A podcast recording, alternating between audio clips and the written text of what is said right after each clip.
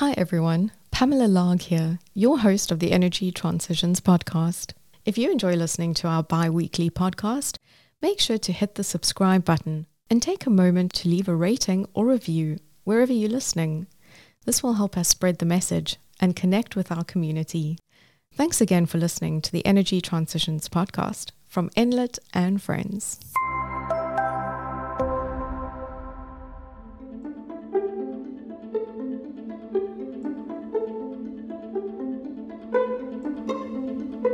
Ensuring energy security while simultaneously working towards meeting decarbonisation goals is challenging indeed, especially in a landscape clouded by geopolitical tensions, wars, and economic turbulence.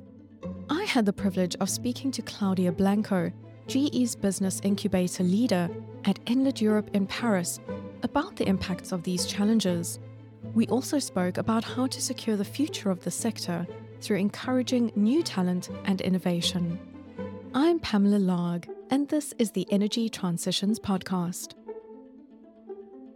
And Claudia, if we look at last winter, we had a surge in energy bills after Russia's invasion of Ukraine, disrupting gas supplies.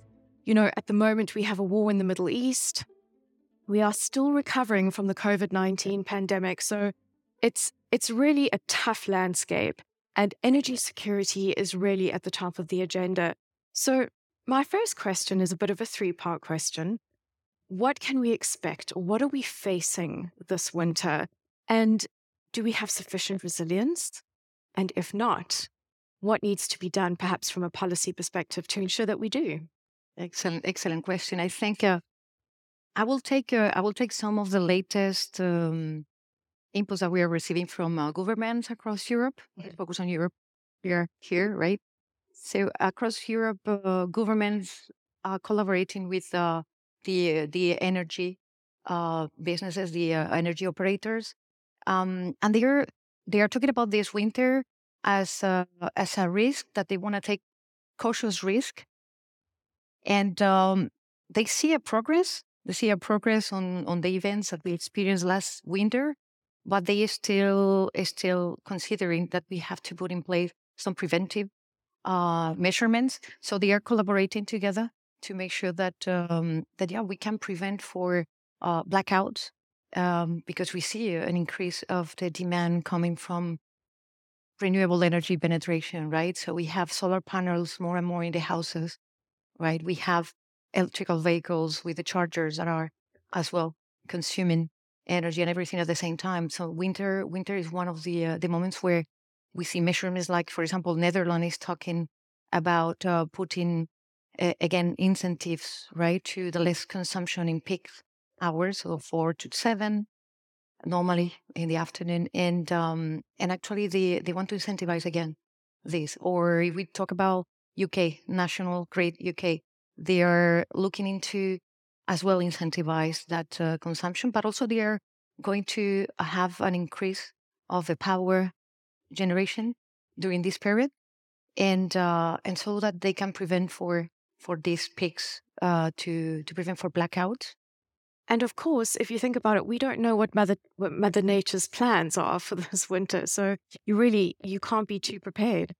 Never be enough prepared, right? Because there is also part of the education of power consumption, right? So how we use in the peak hours the energy, we see a progress there, but it's still not yet. I think if you saw the cities still in the night, no, the buildings light on, and now Christmas time with the lights, and so here governments are taking a lot of care of it, but also it's super important the collaboration and coordination of the energy producers and the energy systems in across Europe, so that they can respond to the increase of demand and have a better balance and stability of the grid. That makes sense. In terms of policy, mm-hmm. Is there more that can be done, or do you think that we're in a good place? Policies, there are things that we still need high support. Policy is key. Policy as well as assuring the power energy constantly. It's also key, and we have seen some measurements coming I would like to mention the Critical Raw Material Act, for example, or where they are considering to incentivize to have a better and resilient supply chain, which is something that we are seeing one of the bottlenecks to have a resilient grid and a resilient power generation, right? So here, regulation can do a lot. Also, in terms of allowing flexibility or incentivize distribute generation on those peak hours, because you know the difficulty today is that we don't have, as in the past, a power plant that distributes from generation to the transmission lines to the distribution. It now is two ways of energy, and also not only that, it's the nature of the consumers is changing. They become prosumers. We have solar panels that we can sell energy, so we generate power as well. So this is creating a lot of instability in the grid and a lot of complexity to be able to achieve the challenges of the grid to compensate that. So this winter we are going to see some risk there, but the governments and the system operators are getting ready for that. Complex ecosystem indeed. Claudia, if I can pivot slightly, if we look at the expected increase in electricity demand, we're expecting 50% increase over the next 2 decades. Obviously, as industries and transport decarbonizes and there's greater amounts of electrification, how do we meet the challenges that will be caused by the scale-up? I mean, you touched a little bit now on policy, but there are other areas as well, perhaps in terms of skilled engineers or raw materials. Talk to us a little bit about that, if you will. Yeah, good question. This is all related to, first, supply chain, reliable supply chain. And we talk about the Critical Raw Material Act, that is also the Net Zero Industrial Act, both together.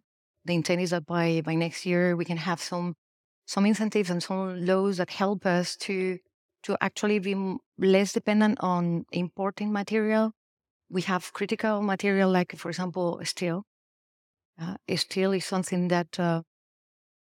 if you think about that 70% of a wind turbine is made of steel, and that we are going to explode, and my previous colleagues, they were talking about the explosion of renewables energy, we will need millions of tons of steel, and we don't have enough manufacturing capacity. So also raw material like rare earths, they are critical for superconductors, or especially steels like what the batteries of the electrical vehicle will need, right? So we have to transform also the manufacturing. So raw material is critical. Manufacturing is also critical. Lead times for a power transformer or HVDC substation is years, minimum 5 years. Wow. So that's why we have to accelerate those skills, technical skills. And not only that, all the functions like human resources, skills on human resources to hire those talents is another key element, and actually the digitalization of the supply chain. Digitalization is going to be the key enabler. There is more than 20 to 30% of investment is going to be dedicated to digitalization. And finally, but not less important, is we talk about policy, right? Regulation, harmonization of regulation, and also enabling some areas that today we cannot. We cannot go for and accelerate the grid transformation that is going to be required. I do want to touch on the skilled workforce a little bit more, but before I do, just a quick out-of-the-blue question. As we are on this decarbonization mission, what do you think the role of hydrogen will be? It's a little bit controversial. I think some believe that maybe there's more of a role to play or less. What are your thoughts? I think it's going to play a key role. It's one of the most abundant source, right? And we know now how to make fuels out of taking water and split it now in hydrogen and oxygen. And it's going to be a key enabler to, for example, manufacturing plants. They have to decarbonize, and hydrogen is one of the key solutions. And for that also, is interconnected with the wind and solar plus the battery storage, which will allow us to produce as well hydrogen and enable the decarbonization in many ways in the end-to-end supply chain, actually, but as well on the end-to-end of the grid, right, from power to power generation to transmission, distribution, and then consumers, right? So definitely. And actually, in General Electric, we are working hard and continuously to innovate and be able to offer in our power portfolio the hydrogen as a solution as well. One example, we did great things about the gas. Let's say plants. We were able to convert them to use hydrogen, and we have now more than 120 gas plants with hydrogen across the world. So that's a huge move. That is a huge move indeed. And, you talk about innovation and these new technologies that we're implementing and deploying. But of course, we need a skilled workforce in order to be able to achieve this. And as my final question, I'd like to find out from you, how do we ensure that we have this workforce? How do we encourage people to get involved in STEM careers? And perhaps even encouraging the girls mm-hmm. to become more involved, in a quite a male-dominated sector. Right. This is also an important question because one of the biggest bottlenecks we face is skill and diverse skills, because diverse challenge will require diverse brains, no? And actually, I think what I will say is that the STEM careers are going to be key to enable the energy transition. We need them fast, and you cannot create those skills in months. You need years, right? So, but a key point here, and this is a message for us as leaders of companies and companies itself, is how to make our industry, our sectors more attractive. That's a key point. Because I think when you try to solve a problem, if you don't work on the right root cause, that's why we're not accelerating this piece. And we are innovating a lot in product, but we are not innovating in attracting talents, and here we need that. And let me give you an example. We are competing with Instagram as the job of the future. Everyone wants to be Instagram, the new generations, right? Because it's really attractive, right? But our industry is not attractive. It's perceived still as old-fashioned, and this is a big risk because old-fashioned means we are not adapting ourselves fast enough to be attracting talent. What I will say to attract talents, I will give a recent story that happened to me. I was going to have, these amazing professional photographers that help you to upgrade your profile photo. And he said, well, how do you want to be perceived in the photo? I say, well, as an executive, as an entrepreneur. Yeah. And he said, then you need to look tough and aggressive. And he put me in this pose like this that I think most of you had to do that. Tough and aggressive. Tough and aggressive. This is the image that this industry is giving to the new generation. I don't want to look like that. I want that if people see my picture in LinkedIn, they see, oh, I want to work with this person, with this leader, and also for this company that hire leaders like her. This is the picture I want to. So that's why we have to be like influencers. No, leadership, we have the privilege to be leading. And leadership means more than lead people. It's to give the example because we impact careers, we impact even private life. And moving from these male attributes that I think is unfair. Male attributes like be tough, be aggressive, aggressive language and things like that.